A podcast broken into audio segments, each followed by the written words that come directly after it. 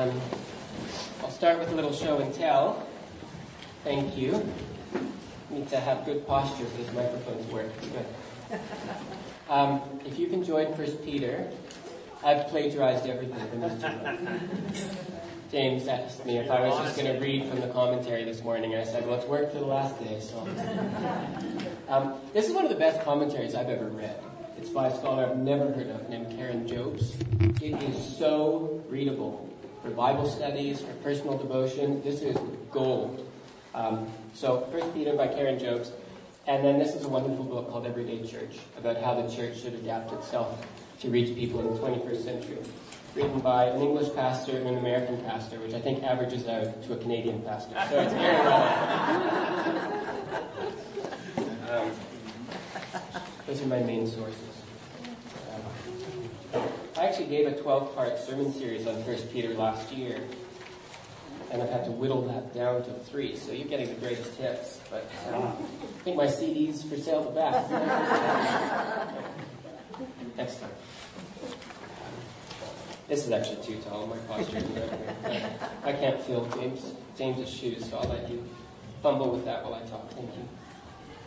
Would you agree or disagree with the following statement? The church today is in trouble. Judging by the groans, most of us would say yes. Locally, think about our city compared to 25 years ago. Think about our city compared to 50 years ago. You were in Vancouver 50 years ago. More and more and more secular, faster and faster and faster. 25 years ago, we met on Nanton Street on Granville, and we don't anymore, do we? Across Vancouver, local churches with rich histories are having to close down, and they're being demolished almost weekly as the final few parishioners are unable to cover the cost of upkeep and mission. Nationally, many churches and their leaders are failing in proclaiming and protecting God's Word, and instead are propagating teaching that betrays traditional biblical faith. And then globally, in Western societies at least, if not exclusively, churches are riddled in conflict, immersed in scandal, paralyzed with problems within, and therefore unable to reach out. Stuck in the past with little idea of how to move forward into the future. As a Christian in Canada, if ever a time to say the church is in trouble, is not now the time? Surely the church is in trouble. To this argument come the eternal words of Christ I will build my church. The gates of hell will never prevail against it. Do you believe him? Today? Peter's original readers were Christians experiencing alienation, rejection. They were being misunderstood and wrongly judged for following Jesus in a culture that didn't. They were struggling to keep their faith amongst a powerful secular current that was trying to push them the other way. Christians are losing hope. They are losing steam. They are and were at risk of being crushed by the unending pressures of a non Christian world suffocating their faith. The gates of hell, seemingly, are prevailing then and now. Perhaps you struggle in following Jesus. Perhaps you endure being labeled as intolerant, or you are suffering being judged as judgmental and declared simple minded because you're a follower of Christ in a world that proudly, defiantly dismisses him. And if that is you, being crushed under the weight of pursuing Christ in a culture that pursues everything but, Peter gives us these words. Here is Peter's encouragement. Here is your encouragement to take home to Christians in a non Christian context. But you are a chosen people, a royal priesthood, a holy nation, God's special possession, that you may declare the praises of him who called you out of darkness into his wonderful light. Once you were not a people, but now you are the people of God. Once you have not received mercy, but now you have received mercy. Peter tells Christians whom the culture is rejecting four truths that define who we are. This is our identity. Four descriptors that God gives his people chosen people, royal priesthood, holy nation, my own prized possession. To God's people in their weakest moments, when it seems like the great biblical vision is over, when God's people are scattered and suffering, this is when God declares these truths. So don't be discouraged. The cost of following Christ is high. But remember, we're a chosen people, a royal priesthood, a holy nation, God's precious possession. And the gates of hell will never prevail against us. This is the time for honesty. I need hands for this. Who here, this is time for confession, who here has ever played or witnessed be played Super Mario Brothers? This is very important.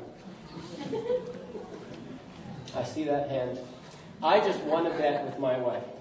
So I think dinner's on you tonight.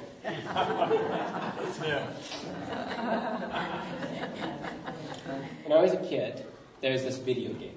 I'm speaking to the people who didn't raise their hands. Do you know what a video game is? When I was a kid, there was a video game. Not backgammon. It was called Super Mario Brothers. And in Mario, the whole point of this game is to walk carefully through the level in a foreign land. You are in exile, an elect exile, if you will.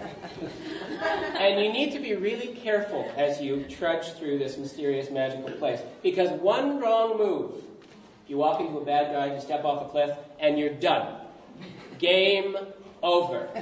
Bum, bum, bum, bum, bum, bum, bum, bum.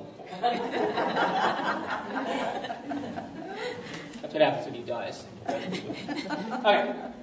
You essentially play the game, if you play like me, in total terror. Slowly, tentatively, trying to move across the screen. Because you are always intimately aware of your vulnerability and your mortality, with no certainty that you will survive. It's actually a really scary game to play, if we're honest about it. Except, amazing grace, in Super Mario Brothers, every so often, a precious star pops out of the top of the screen. And once you, Mario, receive that star, you transform. It's a transfiguration. No longer are you merely a mortal.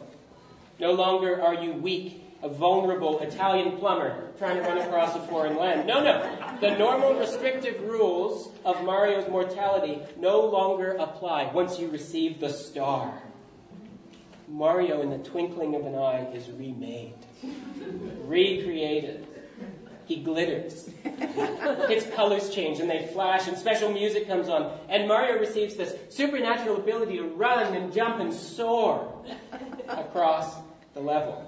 But most importantly, when you are twinkling and flashing and the music's on and you're running across the screen, you are unbeatable. You have no vulnerability. You can't die. If you run into a bad guy, the rules of combat are reversed. Because you have the star, they die. You don't. You instantly are immortal. And if you've played Super Mario, you should go home and play it if you never have, so you know God's Word better. Once you receive the star as Mario, your entire strategy changes. You become bold, confident, and fierce, no longer timid and cautious. Because no matter how dangerous the opposition, you know you'll prevail. You have the star. You can't die. Jesus is the only man in history who died, who defeated death, and who rose again to prove it. He is the only person who now, today, stands alive and victorious over all creation. He's the only one who stands with the Father in glory, with the keys to the gates of hell dangling in his hand. And as King of Kings and Lord of Lords, Jesus, the Lord of life, declares that his church, his faithful followers, will never be destroyed. We're like Mario with star power. We can't die.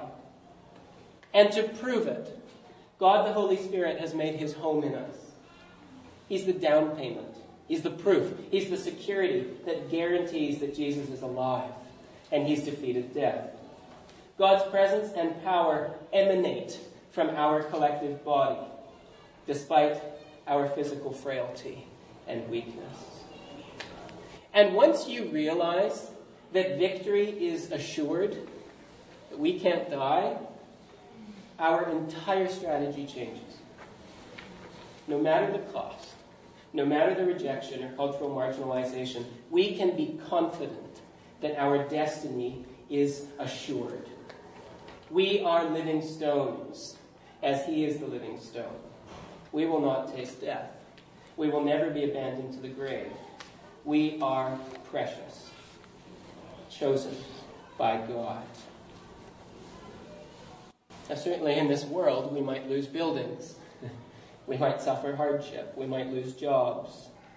We actually might have our church closed down. But the physical building, in fact, the church entity, St. John's Vancouver, is not what God is talking about as never dying. It's us.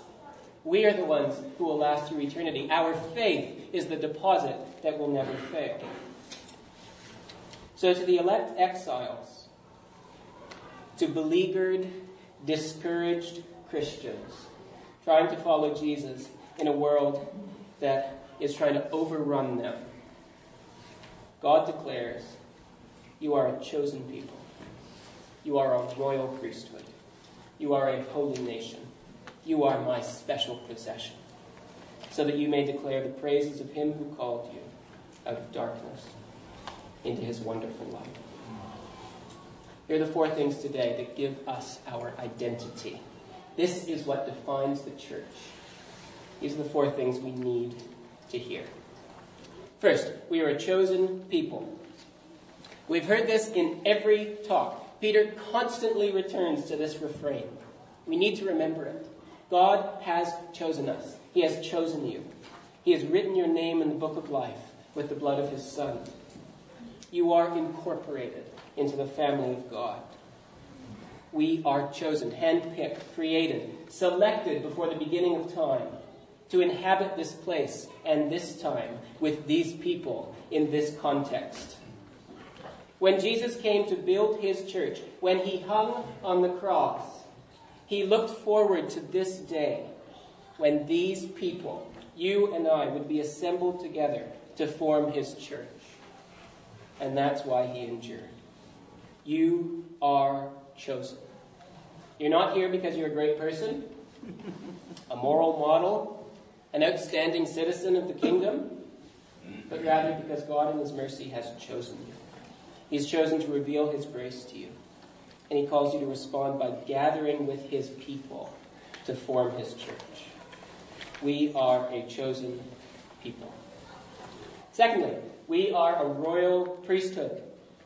We are all together, collectively, a royal priesthood. We are all priests. Now, that doesn't mean that our pastors, you know, the, the real priests, are redundant, as some churches have claimed. This isn't the first time God calls his people a royal priesthood. He does it in Exodus chapter 19. And when he does that, there already was a priesthood, the Levites under Aaron, Moses' brother. So we as the church can have official priests, thank heaven, with unique tasks. But understand that my priesthood and James's priesthood is to serve the collective royal priesthood of the people of God. The job of pastors, it's the title I prefer so we don't get confused. The title of our real priests with, is to minister within the church to equip all of you to now be priests outside the church, in the world. And Peter writes about this in chapter 5 of 1 Peter. So, the purpose of my priesthood within the church is to shepherd or pastor you in order to unleash you to be a priest in the world. Ephesians 4, verse 11. God gave all the spiritual leaders, including pastor teachers. Why? To equip the saints, to you, for the work of ministry. The work of ministry is the church's job. I don't like being called a minister because my job isn't ministry. My job is to equip you to do ministry. So don't call me a minister. the work of ministry is the church's job. The building up the body of Christ, Paul teaches, is our collective calling.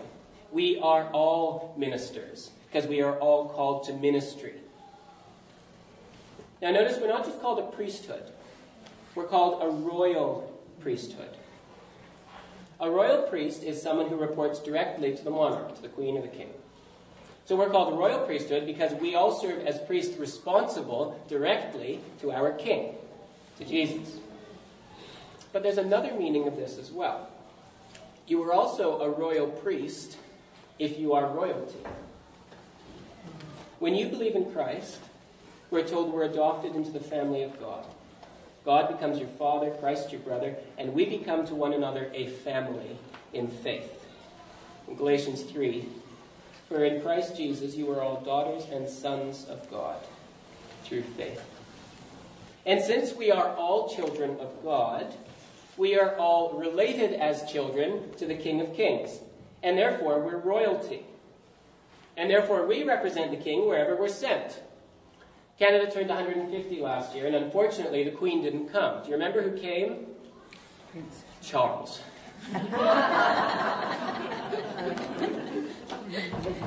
Charles came.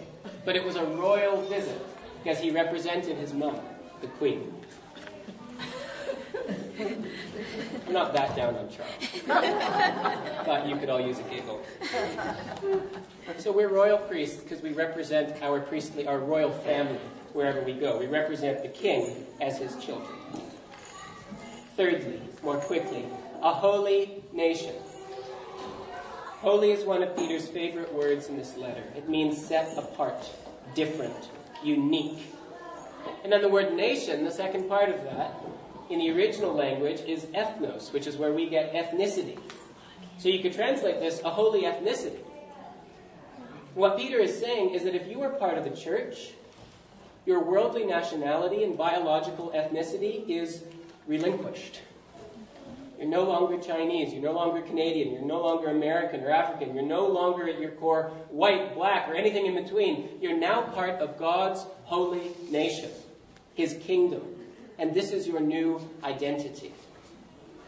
Paul, writing to the church's unity, declares again in Galatians 3 For as many of you were baptized into Christ have now put on Christ. So there is no longer Jew nor Greek, slave nor free, male nor female, for you are all one in Christ Jesus. We are a holy nation, above all else. Lastly, you are God's prized possession. My brother in law, Jordan, who many of you know, has a favorite quote by a theologian named Abraham Kuyper.